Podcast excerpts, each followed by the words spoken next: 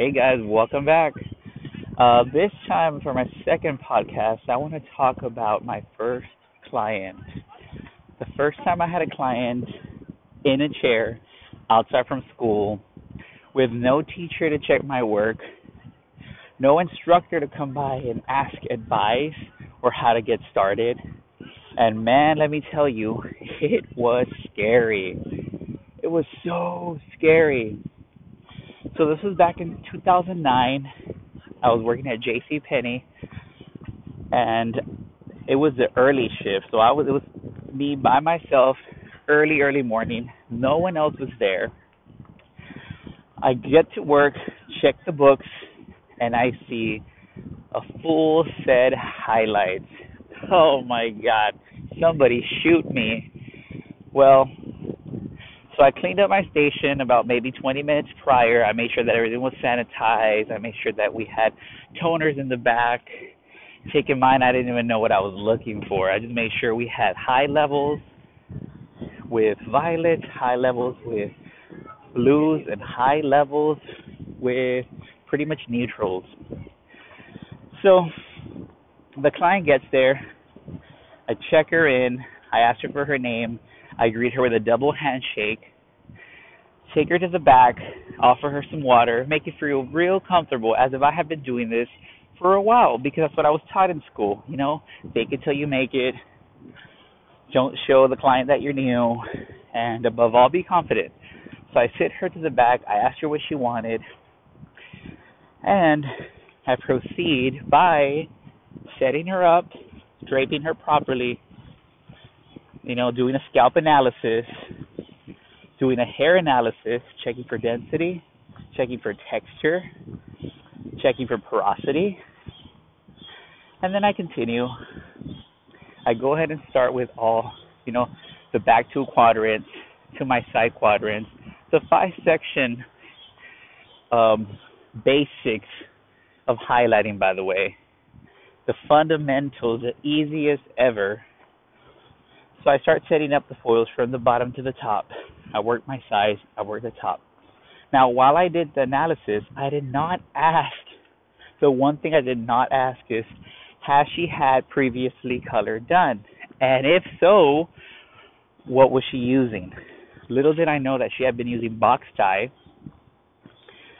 with a level one. Of course, that would happen to me on my first day.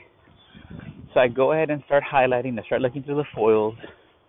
As I'm looking through the foils, everything looks brassy. Level four, reddish orange, very deep, deep, deep, deep, deep reddish orange. I close it back up, go to the back.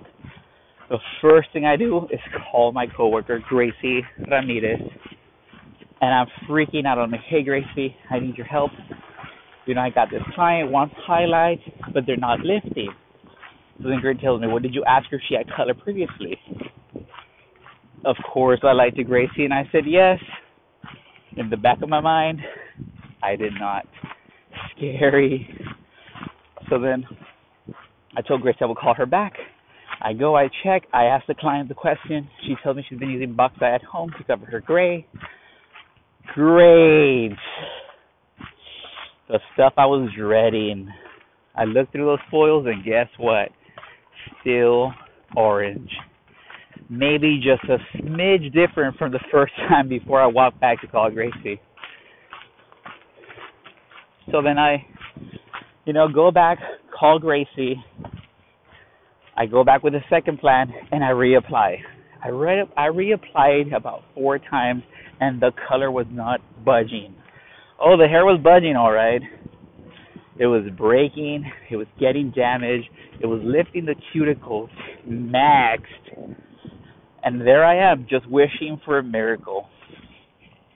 I go ahead and tell her we're going to have to rinse her out one way or another because her hair is not budging.